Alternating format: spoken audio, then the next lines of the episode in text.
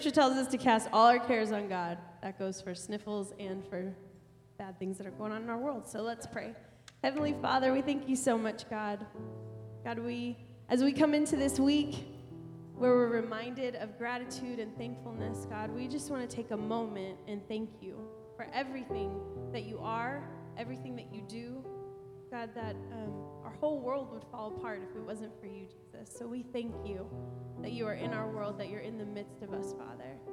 God, we lay down at your feet today the things that are troubling our hearts, God, the things that are congesting our noses. Father, we just say, have your way and be in the midst of every single moment in our life. Bring joy to circumstances, bring peace to circumstances, and bring healing to circumstances, God. We love you so much. We give you everything that we are. In Jesus' name, amen. Thank you.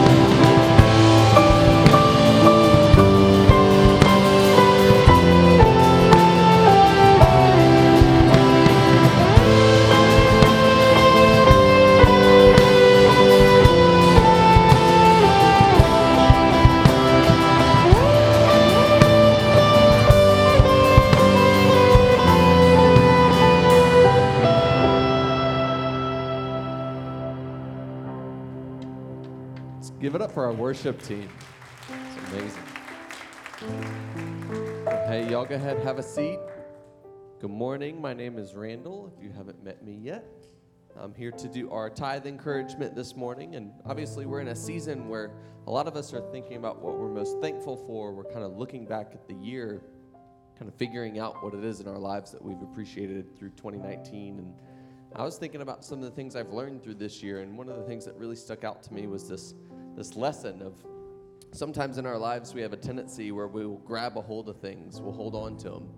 This might be maybe it's personal relationships Maybe it's responsibilities at work. Maybe it's the idea that you can do everything on your own. You don't need a God as part of your life. When you hold on to these things, what, what you find is that if your hand is closed around something you currently have, it's not going to be able to be open to what God has in store for you next. It's a reflection of your heart as well. When your hand is clutched around something, your hand's not open, your heart's not open to receive whatever God has in store for you. And I think when we think about this specifically when it comes to money, we might be clutching to the idea that we're the provider for our families or that we're the ones that are making our lives the way that they are. And when you hold on to that idea, you're not ready to receive God's blessing for what He might have coming up next in your life. And open hands are a reflection of an open heart. And I think at the end of the day, that's what God wants from us the most is that our hearts are open to receive His blessings. Our hearts are open to receive what's next in our lives because where we are today is not where we're going to be tomorrow, especially if God is the one in control for us. So as the ushers are coming forward today, I just want to challenge you. Are you are you clutching to the idea that you're in control of your finances and that, you know, as long as you have money, everything is going to be okay? Or are you having your hands outward and open that God might bless you in some unexpected way that you haven't even thought of before? So there's lots of ways you can give here at Journey. It allows us to do amazing things like have this incredible worship team up here every Sunday morning, as well as some really amazing events that we're going to be talking about in just a little bit. Um, so know that if you give here at Journey Church, your money is going and making a difference in our local community now and eternally as well. You can give online, you can give in person, you can also text give to the mobile number there. Uh, we're going to say a blessing over today's offering, offering together. Dear Lord, just thank you so much for a season where we're habitually being thankful, where we're habitually examining our hearts to find gratitude and, and things in our lives that we appreciate. I'm just so grateful that you're a God who allows us to experience that gratitude and that you're a God who wants us to do well for each other and for ourselves, even. I'd ask that you bless the offering that's given today. Let the church use it wisely. Let us use it for positive impact here in this community. Let us use it to just further your kingdom in the Antelope Valley. It's in your name we pray. Amen. Well, hey, as my wife joins me on stage, you know, she's been begging me for a while now to stop telling terrible dad jokes up here. But Thanksgiving is right around the corner, and there is no way I could quit cold turkey like that.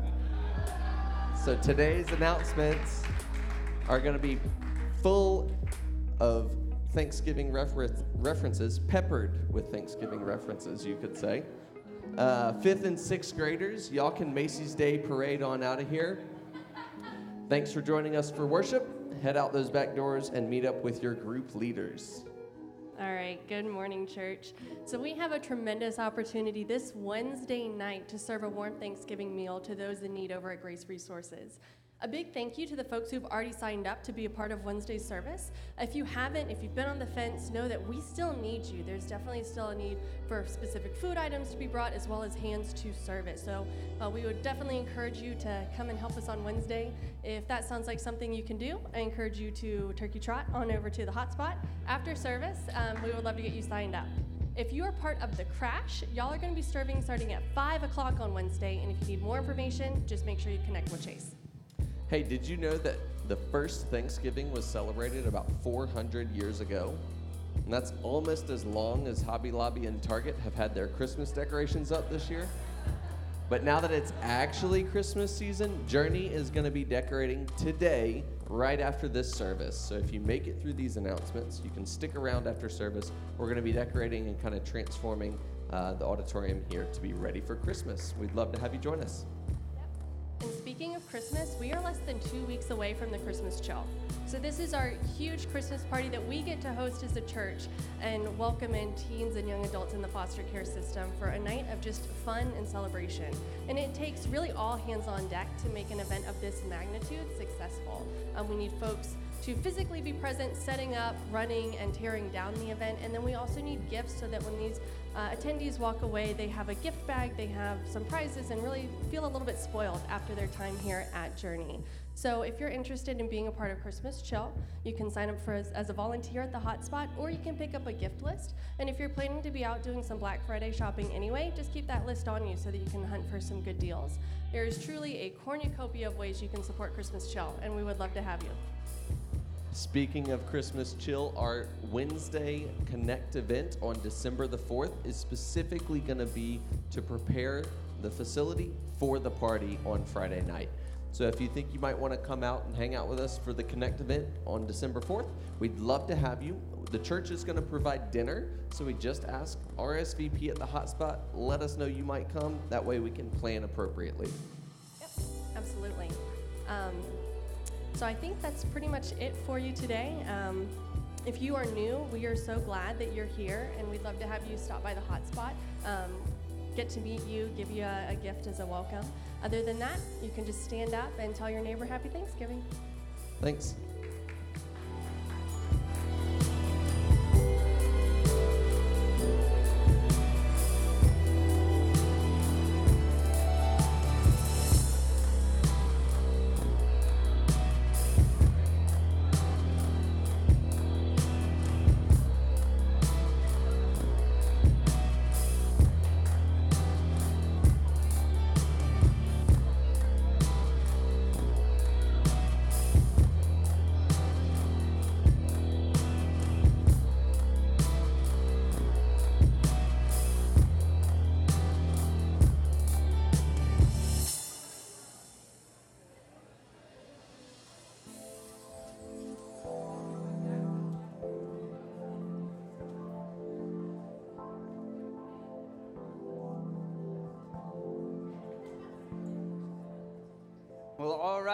How we doing this morning, Journey? Good. Like four of you are super excited. Is it because it's Thanksgiving week? We're feeling extra grateful for the stress that you're feeling. Thanksgiving is a funny season because I think this is uh, the time of year that you know it. We got movies and like Hallmark and all those great movies where you know you get the best, most accurate view of how relationships work in, in the holiday seasons. You know what I'm saying? Love that. And uh, when you have those, you get to see, you know, what all of like the family dynamics that you should have but don't have. Um, you know how it's perfect and everything comes together, or at least there's like this big chaos, but everything's better at the end instead of just like a year after year of chaos that you continue to live in and you don't realize like how bad it is until somebody else comes with you and they see it. But there's this interesting dynamic that comes with this season because we're talking about thankfulness. And so last week we talked about um, gratitude itself, just being thankful and how crucial it is for the season. See, I'm not here to teach you something brand new today, but the whole point of Thanksgiving, the whole point of the season is to remember. It's to be reminded of things we already know. We know we should be thankful. Your parents probably taught you that as a kid, that like to say thank you for things that you get, right? Right? Okay. I just want to make sure I'm not dealing with some psychopaths in this room that don't know how to, to say thank you. Um, We've got a lot to be grateful for, and, and I, I, think a lot of us really believe that we feel thankful for a lot of things. But did anybody get opportunity? Because here's a rule of thumb whenever you learn something new, or like God does remind you of something, like at church, He always gives opportunity to like practice it the next week. Anybody have your uh, thankfulness like challenged this week? Your gratitude, like, do you have that challenged in, a little bit internally this week? Anybody? Yeah, had to struggle with those negative uh, connection points, the neurons in your brain. We talked about uh, neuroplasticity because for so long it was believed that your mind is fixed. That the moment that you know you go through your de- developmental phase as a kid, you go you become fixed in your thinking, and all of a sudden that's That's who you are, and that's what you're stuck with if you're a negative person. You know, everybody else has just got to deal with you. But what they're discovering actually in neuroscience is that uh, we are capable of rewiring our brain, something the Bible's been telling us all along, but actually science is catching up and saying with neuroplasticity, you can actually rewire your thinking. And they're showing that, yes, with time, you can break down those negative, unhealthy connection points that build in really negative thinking. You can, your brain can rewire around more positive, and actually they find that there is direct connections to happiness and greater joy in your life by your ability to be grateful. We talked about it last week. For those of you, anybody uh, trying to practice being thankful for something every day this week? Anybody working on that? Anybody been successful? Here's, I'm trying. you know, sometimes that's as good as it gets. You, can, you only can do what you can do. But this is an interesting, it's an interesting season for this because it's during a season when actually, I, you know, we joke, but really it, it, gets really stressful. The season starts to, I think it can bring the worst out in people, uh, myself included. When you start feeling overworked, overbooked, your weekends are all like taken up in every spare moment. You've got something going on. If not, you're preparing for the next thing you've got going on. Um, there's a lot going on in this season, and gratitude is what we are, you know, we're needing the most. And yet, there are different aspects to gratitude. Gratitude is, yes, in, and of itself, important to say thank you, to be able to be aware of things that we, we have already been blessed with, that God has already given us. However, there are other elements to, to gratitude.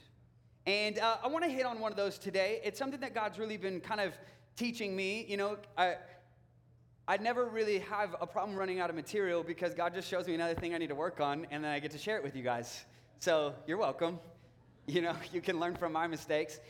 But this has been a season of learning uh, another element of gratitude, which God has been really showing me is the idea of forgiveness. I don't know if you ever thought about forgiveness as an act of gratitude before.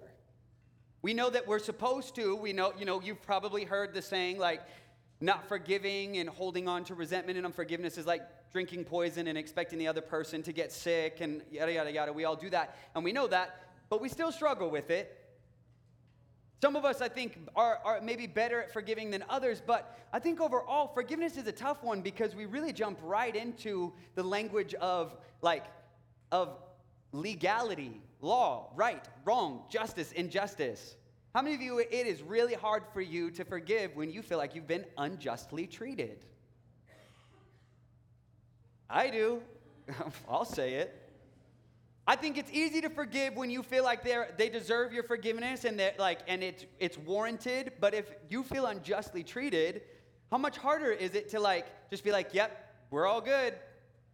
You want to punish them a little bit, just a little. You know, maybe nothing too crazy, but just give them the silent treatment for a couple months. Years? You know, I don't know. Okay, fine, just a couple days. Or you become really passive aggressive and you got to just bring it up in, in really passive remarks every chance you get. Some of you got a couple of those. I heard one like, oh, that's a real one. You know, we, we, we find ourselves dealing with it in any number of ways. But I think the interesting thing with forgiveness for me is God's been really showing me there's a lot of subtlety to forgiveness because, yeah, we're taught to like forgive, offer forgiveness, accept forgiveness when it's time. But if you ever noticed, I see, I've, because God has highlighted it for me this week and wants me to just make sure you really know how much I get to work on it, I've been noticing a lot of different elements where forgiveness comes into play. You ever been the person that uh, you're just tired and you don't really want to deal with anything, so you just offer forgive, like you ask for forgiveness, and you're just like just to appease the situation, to make things better, to smooth things over, and you're just like, I don't really want to deal with this, so if this will make you happy, I'm sorry. You ever you ever had that one? The resentful I'm sorry, or the I'm really sorry if I hurt you when in fact you know, like they know they hurt you, but they can't really fully own it, so they're gonna kind of maybe own it a little bit. I'm sorry if. If I happen to do anything, it's unlikely, but I could have to harm you, you know? Forgiveness is interesting because then there's other times, I, you know, I noticed one once recently, um, me, I found myself just asking, like, and apologizing just to sm- smooth things over. It had nothing to do with like my heart connected to fixing it or anything, but it was just like, eh, I don't really want to deal with this. So let me just tell you what you want to hear so we can move on.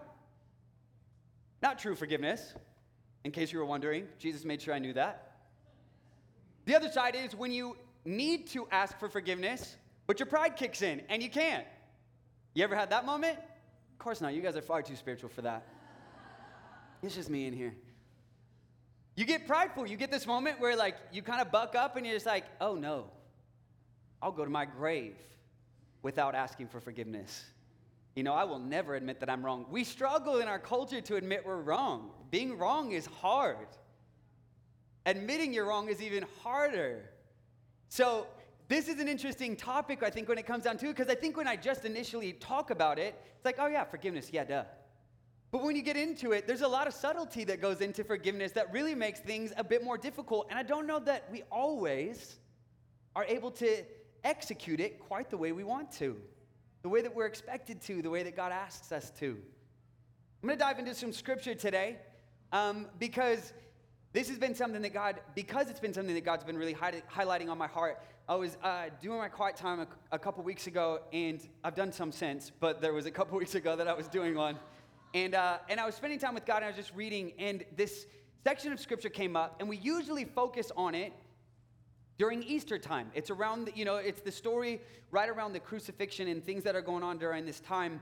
But I started reading this, and for me, it started to awaken just this reminder of how good God is. Because everything that last week, what we landed on, was just that we all have something to be grateful for.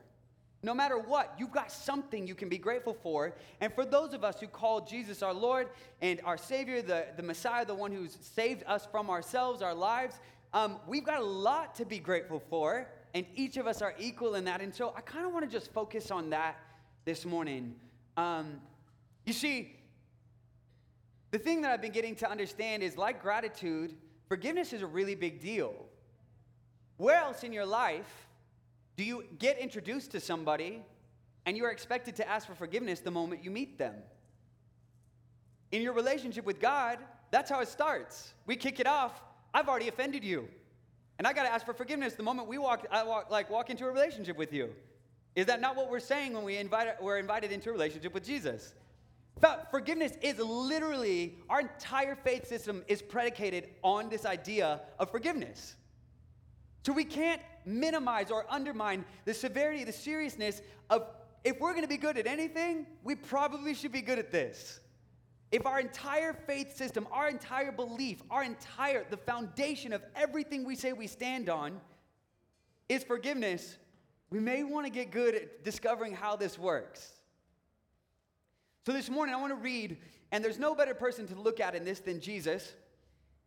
And I want to just kind of take a look at Jesus because as we as we enter this story, can I encourage you? I always try to encourage uh, our our congregation to to really connect humanity to this story. This is not just listening to a story of some, you know, it's not just some cool story that somebody made up and somebody wrote down that was authored and illustrated and all the cool things. This is a, a, an account of a real of real people, real humans put yourself in this position to really try to connect to the humanity of what's taking place here. And I want to read this story. Buckle your seatbelts because it is a little lengthy. And we're going to just dive right into it. I am going to pray real quick because I want to just make sure this to me is a really powerful concept that God's been just kind of been weighing on my heart. Um, I want to make sure I get it right. So can we just pray real quick? God, I just thank you for this morning. I thank you for your faithfulness. God, I thank you that your promise is that your word does not return back void. Let it sink into our hearts, resonate in our spirit. God, I pray that you would do the work that only you can do today. I pray that our ears would be open and our hearts softened, God. Let your will be done as we read your word and learn to be more like you. In your name we pray. Amen. All right, so we're going to take a look at Matthew chapter 26, and we're going to start in verse 17. Get ready for this. This is good stuff. Starting in verse 17, it says, On the first day of the festival of unleavened bread, the disciples came to Jesus and asked, Where do you want us to prepare the Passover meal for you? As you go into the city, he told them, you will see a certain man. Tell him, the teacher says, My time is, has come, and I will eat the Passover meal with my disciples at your house. So the disciples did as Jesus told them and prepared the Passover meal there. When it was evening, Jesus sat down at the table with the, with the twelve. While they were eating, he said, I tell you the truth. One of you will betray me. Greatly distressed, each one of them asked in turn, Am I the one, Lord? He replied, One of you who has just eaten from this bowl with me will betray me. For the Son of Man must die, as the scriptures declared long ago. But how terrible it will be for the one who betrays him. It would be far better for that man if he had never been born. That's rough. Judas, the one who would betray him, also asked, Rabbi, am I the one? And Jesus told him, You've said it. And they were eat, as they were eating, Jesus took some bread and blessed it. Then he, he broke it in pieces and gave it to the disciples, saying, Take this and eat, and eat it, for this is my body. And he took a cup of wine and gave thanks to God for it. He gave it to them and said, Each of you drink from it, for this is my blood, which confirms the covenant between God and his people. It is poured out as a sacrifice to forgive the sins of many. Mark my words, I will not drink wine again until the day I drink it in drink it new with you in my Father's kingdom. Then they sang a hymn and went out to the Mount of Olives. I'm going to keep jumping in. But after I've, I have been raised from the dead, I will go ahead of you to Galilee and I will meet you there. Put a pin in that. We're going to come back to that. Peter declared, even if everyone else, wait, Yes. But after I have been raised from the dead, I will go ahead of you to Galilee and meet you there. Peter declared, Even if everyone else did, deserts you, I will never desert you. Jesus replied, I'll tell you the truth, Peter. This very night, before the rooster crows, you will deny me three times, or three times that you even knew me. No, Peter insisted. Even if I had to die with you, I will never deny you. And all the other disciples vowed the same. Peter, Peter, Peter. Always got his foot in his mouth. We're moving on. Then Jesus went with them to the olive grove called Gethsemane, and he said, Sit here while I go over there to pray. He took Peter and Zebedee's two sons, James and John, and he became anguished and distressed. He told them, My soul is crushed with grief to the point of death. Stay here and keep watch with me. He went on a little farther and bowed with his face to the ground, praying, My Father, if it is possible, let this cup of suffering be taken away from me. Yet I want your will to be done, not mine. Then he turned to the disciples and found them asleep. He said to Peter, Couldn't you watch with, with me even one hour? Keep watch and pray, so that you will not have you will not give in to temptation, for the spirit is willing, but the body is weak. Then Jesus left them a second time and prayed, My Father, if this cup cannot be taken away unless I drink it, your will be done. When he returned to them again, he found them sleeping, for they couldn't keep their eyes open. And you like this? Can't keep your eyes open. It turns like nine o'clock, and you got the heavy lids. Or you're the person who has to drive home late at night, and your friend promises you they're going to stay awake with you, and then they fall asleep 10 minutes later. You know that person? Kind of like this.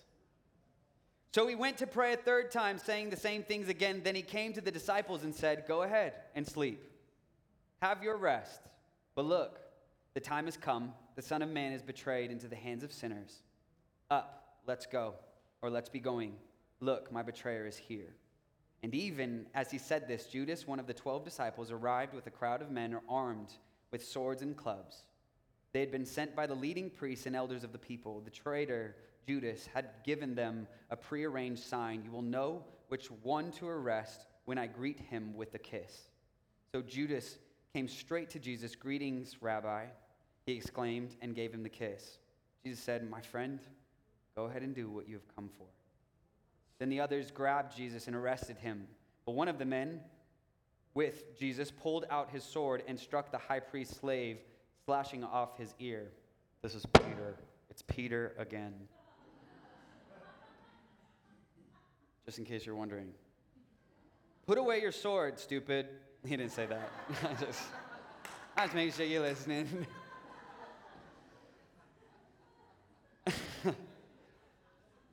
Those who use the sword will die by the sword, but don't you realize that I, I could ask my Father for thousands of angels to protect us, and He could send them instantly? But if I did, how would the scriptures be fulfilled that describe what must happen now?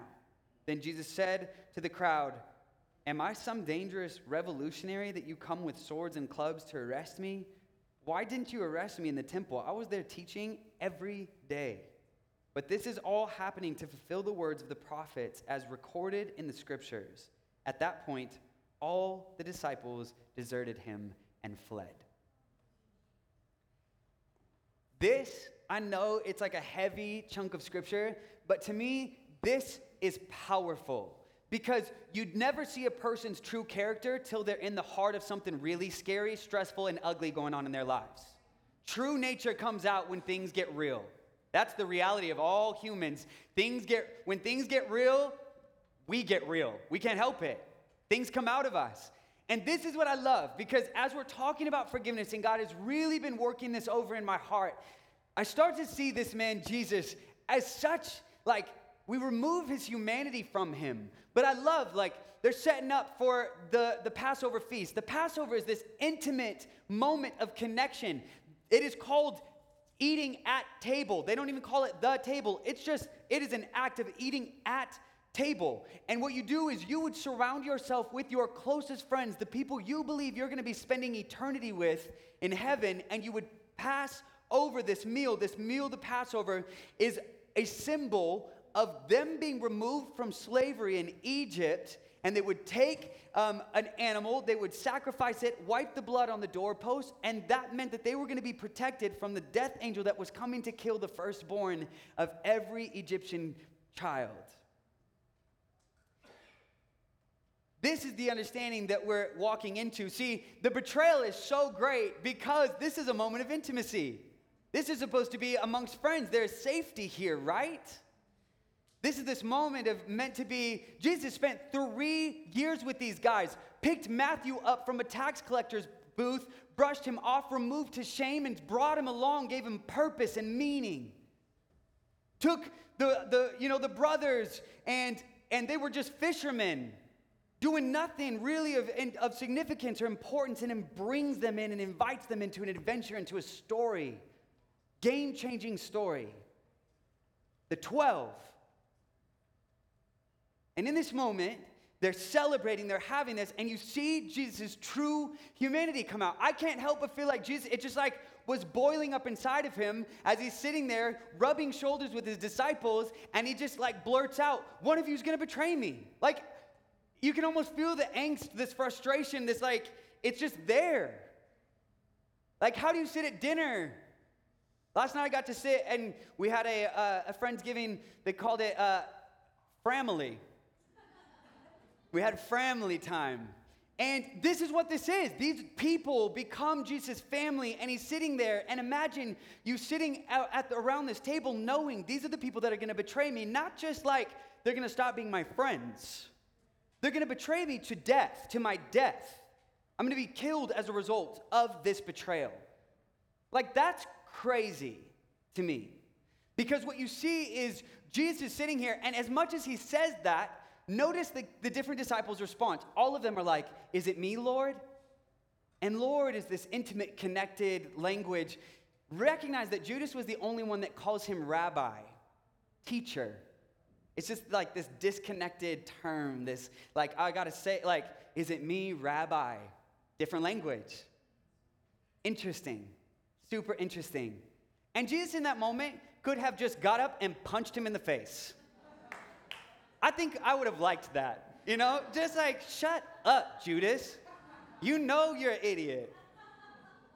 You know, just sit down. But he didn't. He just straight up said, You said it.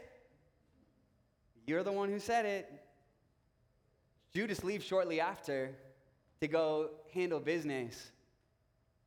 while Jesus takes the rest of the disciples over to Gethsemane so he can pray. Disciples all fall asleep. He takes his best friends, his three best friends, the closest ones to him, his inner circle, Peter, James, and John, brings them closer, and then goes even a little further. So the mass disciples are left right here. Got the group of three, and then you got Jesus who walks even further to go pray, comes back and checks on him, and you can see just the frustration. You ever had a best friend that you just got frustrated with? Because you're like, do better. You're like, I need you right now, and I need you to be here for me. And you can almost hear this with Jesus as well. Like, seriously? Pray. I need you to pray. I'm, th- yeah, I need you to pray. This is a moment that matters. You're going to be dropped into temptation. Like, it's going to get real. And he and he comes back and they're they're knocked out, lounging in the grass. Their eyelids are so heavy. They just feel so sleepy. Can't help it. He finally comes back the third time and just says, Look, it's time. I think it kills me that Judas betrayed him with a kiss. It was an act of friendship. It's like a, a good hug, like a warm hug for us in our culture, in their culture. Um, they'll kiss each other, and that's a, mo- that's a sign of, of connection, of intimacy, of friendship. It's relational. And that's how he's betrayed. Dang. But I think Judas gets the worst rap, but the crazy thing is, shortly after, all the disciples leave. There's not a single one of them that stayed. Every single one of them dips out in that moment.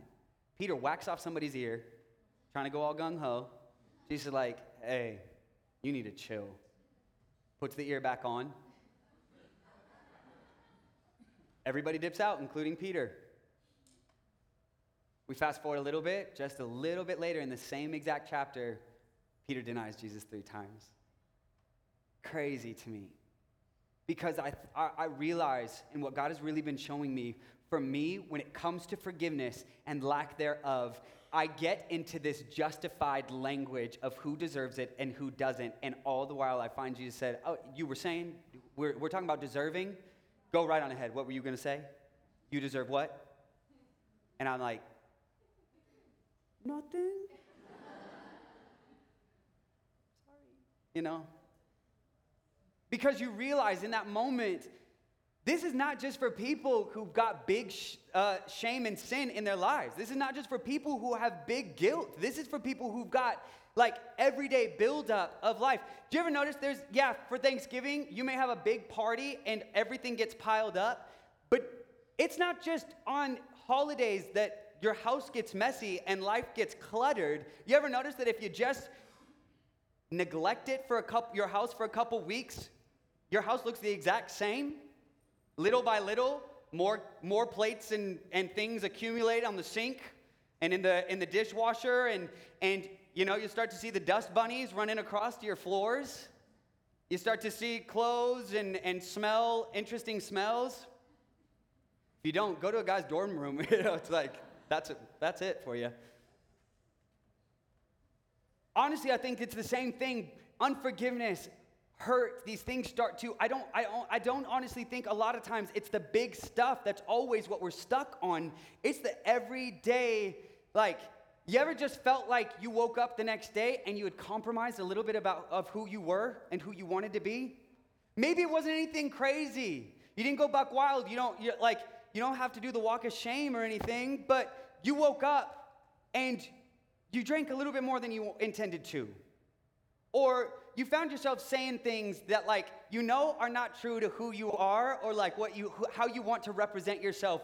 Or maybe you were you found yourself just all up in the middle of talking crap about somebody that you didn't like and you didn't say anything you didn't stop it. You ever just woken up with this feeling of like i compromised who i wanted to be? Like it doesn't have to be the big crazy stuff. I compromised. That's not who i wanted to be I let myself down, I let God down. And you have to ask for forgiveness and we have to work on it, right? Like, that's the crazy thing is God is offering it to us because we need it constantly. But this is what I love about Jesus is Jesus knew what was going to happen with, uh, with Judas and invited him to the Passover to eat dinner with him in an intimate setting anyways. He didn't punish him, silence treatment him. He didn't give him the cold shoulder. He didn't ruin his life. He invited him and maintained a steady connection of you are invited. You have the choice to do what you need to do, but I'm staying right here. I love this because I need this. When all of a sudden it's me in Judas's shoes on the other side, because we betray Jesus all the time. When it's me in his shoes, I need to know that Jesus never took a step back, that he doesn't need distance and space for me to think about my problems and how crappy I, am of a person. He, I need to be reminded that he is right where I left him right there. And the moment I turn to him, he's going to accept me right back where I'm at. See, the same thing goes with you. If you don't see this fully clearly with Judas, I think it's really interesting that Jesus does the exact same thing with the disciples. They go over to the garden, and again, he blurts out, You guys, you're going to desert me. You guys are going to leave me. Like heartbreaking, heart wrenching. He just, like, I'm about to die, and you guys are about to desert me. And he goes on to say, But I will go before you and meet you in Galilee. He's not talking about tonight. He's talking about after he rises from the grave, after he, he goes fully on through with the death and resurrection, he's already forgiven them and he is inviting them back into community, back into fellowship, back into intimacy, back into connection because he's going to go before them after he rises and invite them back into the relationship that they abandoned. He is talking already about the future of the death and the resurrection and saying, You are all about to leave. You're going to be nowhere to be found when I need you most. But I will initiate reconnection with you after I rise. And after this is all said and done, I will be there and open arms ready for relationship again. That to me is crazy. Because I don't forgive like that. I don't. Maybe you do, maybe you're better than I am, but I don't forgive like that. We can talk about it. But even, you know, sometimes you can you can ask for forgiveness too soon, and I'm not quite ready yet. Me and my dad had this opportunity this a couple weeks ago. We got, you know, it's always fun working with your family and your dad being your boss. Makes for really interesting sta- uh, staff meetings sometimes.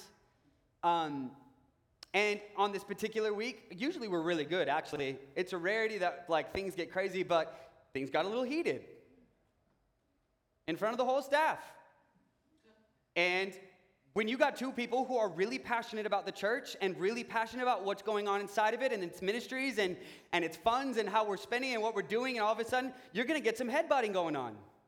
Because two people who are really passionate about anything are gonna, they're gonna have moments of just like tension, right? Because you got an idea of how that should look, and they do too. And I probably just should have said, You're right, but I didn't. I did not. And so we went toe to toe for a little bit. We had to end it because the rest of the group is sitting there watching us, and suddenly their clothing is the most like interesting thing in the entire world. You know, checking. This is crazy stitching. I love this like frantically scrolling through their phones, finding something to distract with, as we're, you know, awkwardly like biting their fingernails to a nub and, and not quite sure what to do, kind of like avoiding all eye contact in the entire room. So me and my dad finally get the hint, catch the, the cues, and end the conversation. But he comes back around by the end of staff meeting and is already like, hey, I just want to I just want to apologize. And I'm like, mm-hmm. Great. Great. So we end, because that's really all I could say, and uh, walk back into my office only to be followed back in by him. You're clearly upset. Let's talk about this. And he sits down. He's like, I'm really sorry. And like, how dare you? Apologize right now. I am very angry. How dare you? How could you? You ever had that? You want to be angry, you want to sit in it for a minute, and somebody has the audacity to ask for forgiveness before you're ready to forgive them? And you know you have to because Jesus told you to, but you aren't quite ready yet? And you never say, No, I don't forgive you, but you feel it in deep in your heart? That's how I felt. He's always good at that. He is quick to, af- to offer forgiveness, to ask for it. And God really highlighted that moment for me because I had this realization I got work to do. If I want to look more and more like the way that Jesus forgave, I've got to be ready to forgive quicker and quicker. That's it. No more like distancing and silencing. And, and, and I'm not talking about, I am not talking about abuse here.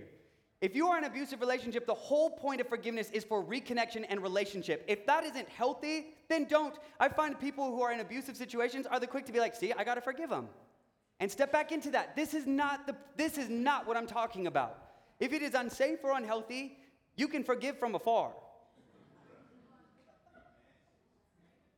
That's the reality.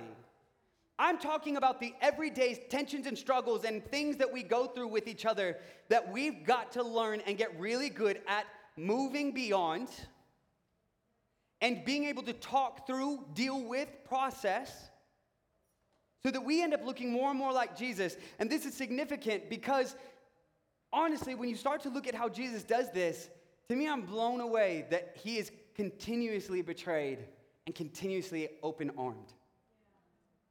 Like, if that doesn't blow your mind, I don't know what will, because for me to have a faith that is not predicated on works, but on an understanding, you are already forgiven. You need forgiveness. We all need forgiveness. And it's already offered, handled, done deal.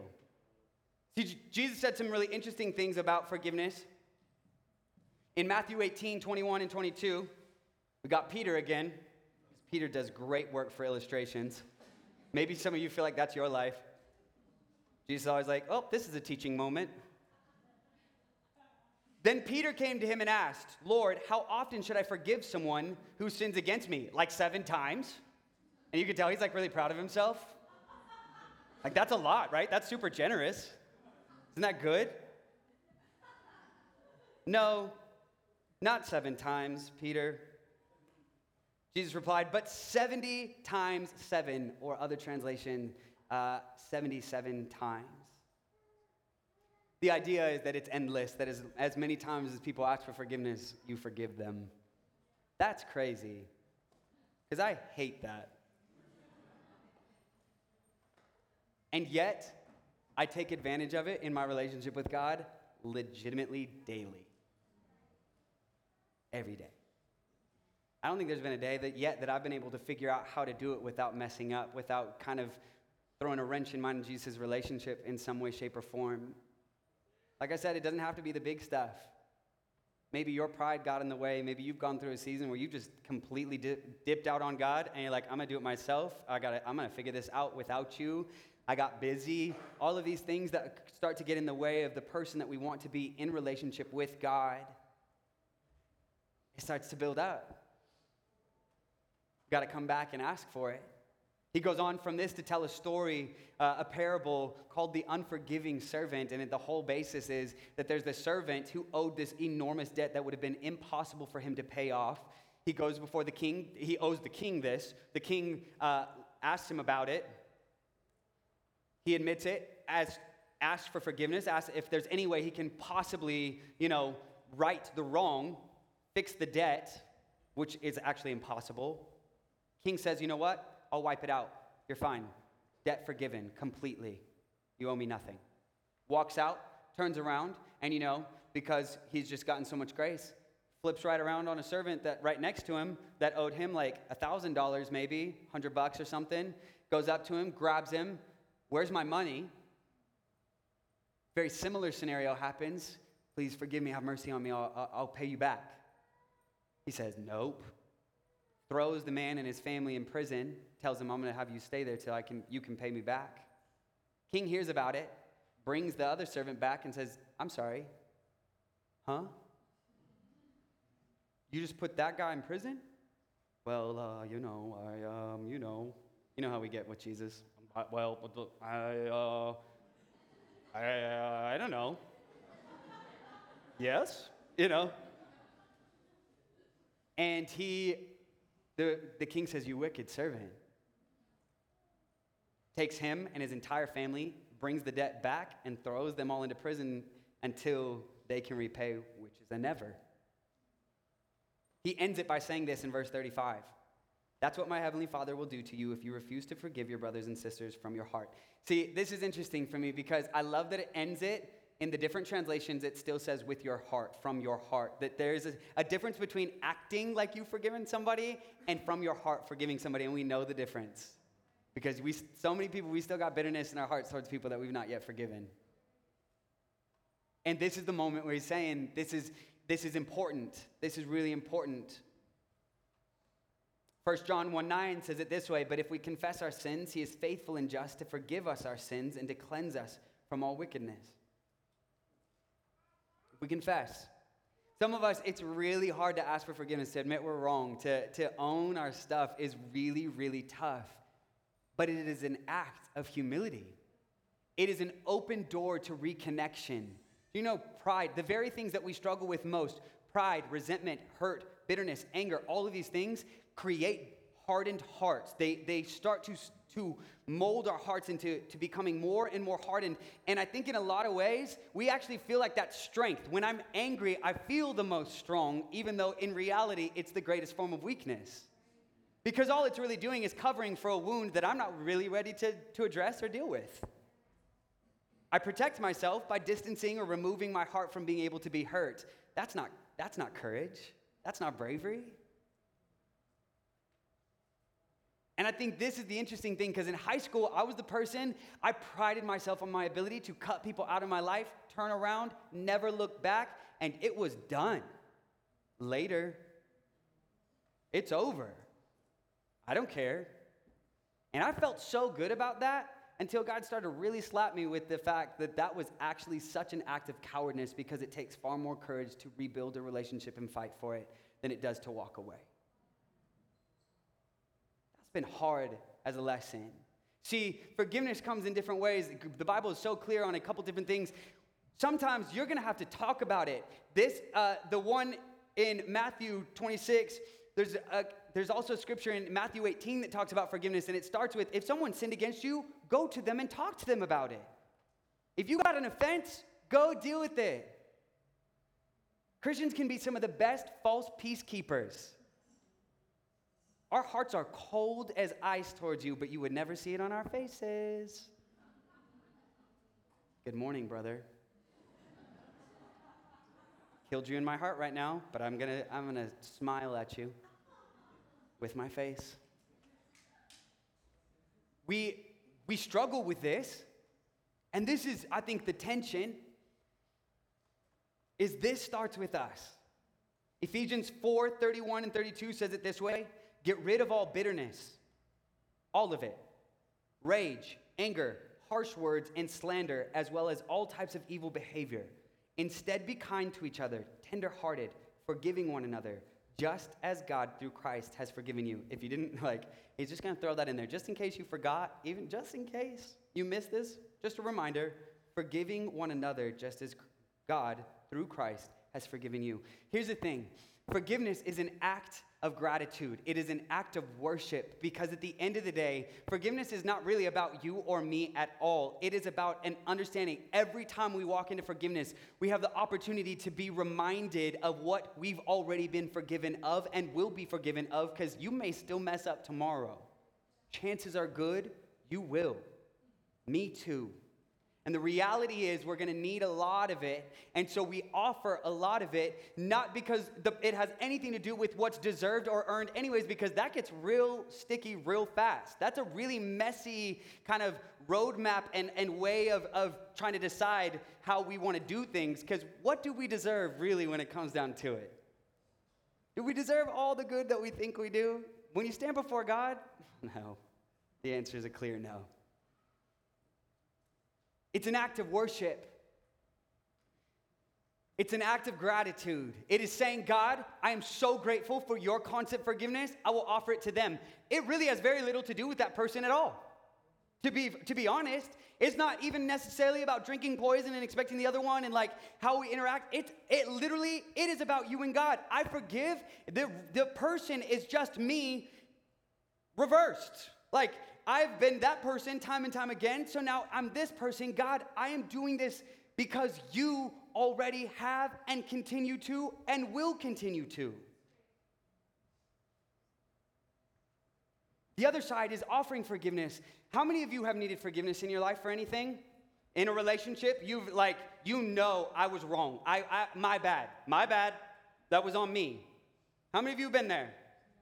You know that was me. I got to own that. And you've needed that. You've held on to the feelings of like, I messed this one up. I messed this thing up. And you that weighs on you, that you hold that. To be able to offer forgiveness is one of the greatest acts of Jesus, to act like Jesus, because when you offer forgiveness, you remove the shame and the guilt and you offer freedom to people. That is the essence of the gospel. That we begin to pour out freedom on people when we give freely the forgiveness that we've been given. All of a sudden, freedom is being dispersed throughout our nation, throughout our friend groups and our families. Not because of deserve, but because we believe that the kingdom matters. And in the kingdom, there is freedom. And what is the freedom from? Shame. And if you have ever had to ask for forgiveness, you've experienced shame to some degree. And we all know what it's like to need that removed. Some of us, we got to deal with our unforgiveness today. See, there's different ways. You can you may be the person that needs to offer it, whether you feel like people deserve it or not, but there's a last group that I think sometimes the people that we struggle with forgiving the, the most is ourselves. I am my own worst critic. I am so hard on myself, and you'll know how you interact with God and how you do with forgiveness but when you start to see how you interact with God on it when you need forgiveness the most. Because for me, I do something I know is wrong, I project onto God what I expect when people screw me over or make me feel upset or hurt my feelings distance. So I go, with God, I go, okay, I'm gonna give you a couple days. I'm gonna distance from you for a couple days, give you some space to let it cool down because I know you're probably really upset because I just totally slapped you in the face with that. And I would for a long time, this repetitive cycle of I would distance because I knew I messed up.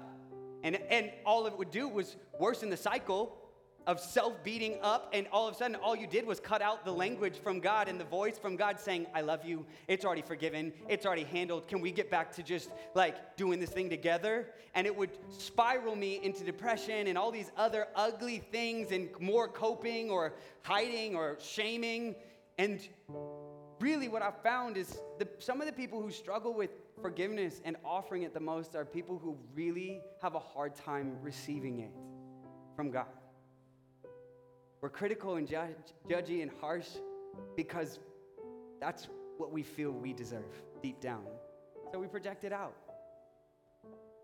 This morning, I want us to see the whole point of this is to look at Jesus because you want to see what Jesus really was like. Look at him at, his, at the highest peak of tension and struggle and difficulty in his life.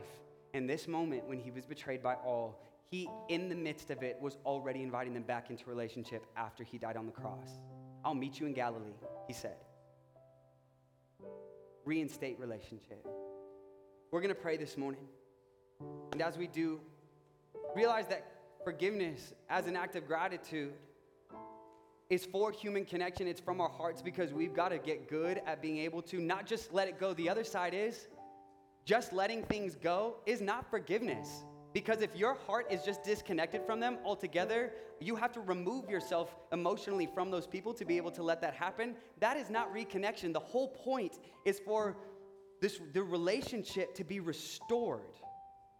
Letting it go is the same thing as just distancing emotionally. You may not, may not be distancing physically, but if you're distancing emotionally, you've allowed space for that to end. This morning, we've got to get good at the intricacies of and the art of forgiveness. It is an art. Knowing time and place. And I want to pray this morning. Can we bow our heads? Some of you, I want to I want to just pray for specific people in this room. We don't do this all the time, but I want to just pray. If you know you've got unforgiveness in your heart and it's a struggle to let it go, and you feel God just kind of highlighting it and and kind of kind of making you aware of it, and you want prayer for it today, everybody's heads are bowed and their eyes are closed. But if you know you've got unforgiveness and you want want to invite God into it, to begin to deal with it, even if it's not going to be a quick fix, can you just raise your hand? We're going to pray together. You feel like you've got unforgiveness, you've got bitterness. You raise your hand.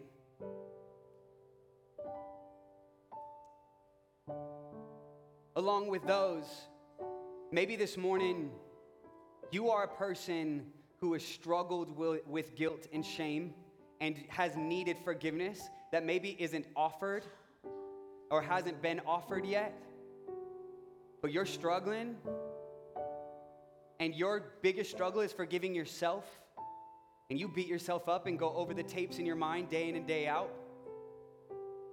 If that's you this morning, you struggle to forgive yourself and want to be released of that this morning, can you raise your hands? Yeah, yeah. We've got a lot of folks in this place that are ready. So let's pray together. Father, I know this moment matters. This is important. I can feel the weightiness of this. I pray that in this moment, God, that you would begin through your Holy Spirit to empower us to either offer forgiveness or have the ability to ask for forgiveness where is needed that we would begin to make the steps because it is never easy enough to just do in one moment and one decision and one one choice. It is going to be a fight and a battle in a lot of instances because the wounds can be really really deep and the things can be really really painful. But father i pray that we would begin to act out of a place of forgiveness that we would find it as an act of gratitude and a worship to you because we have so much to be grateful for God, for those who raise their hands who need to forgive themselves, I pray, Jesus, that you would just give them the grace to recognize that you have already handled their business. That no matter who else may try to hold that against them or, or keep them held captive to their guilt, their shame, their feelings of, of needing forgiveness, God, that you are offering it already. That there is freedom in it today. And that in so receiving it, they can begin to offer it freely. God, I pray that your opinion of them would become central over everyone else's. I pray that you would just drop the weightiness on their shoulders that keeps them stuck. That this morning, theirs even would be an act of worship, an act of gratitude to allow forgiveness for themselves, would be a thank you to you, Jesus, for what you've already done. God, I pray that we would worship you this morning and this week, that you would give us opportunities to practice this, that we would utilize it with our families, and when we come face to face with complexity and difficulty as we face the holidays, God, that we would do this well. And in so doing, that it would revolutionize our community, our world. In the name of Jesus, we pray. Amen. Would you stand and join me? We're going to sing one closing song. I want this just to be a moment of celebration and a reminder that worship is merely an act of gratitude in itself, that we sing because we believe God is good and what He's handled is worthy to be praised. So we're going to sing. Why don't you join us?